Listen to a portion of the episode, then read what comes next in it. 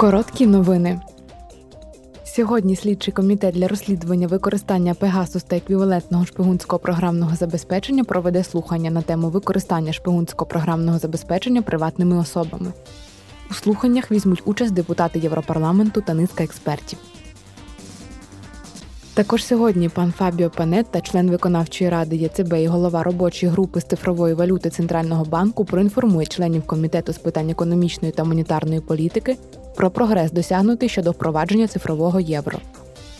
Вплив цифрового євро на фінансову стабільність, монетарну політику та платіжні послуги ще потрібно оцінити. Треба також враховувати інші важливі аспекти, наприклад, конфіденційність, протидію відмиванню коштів і ухиленню від сплати податків.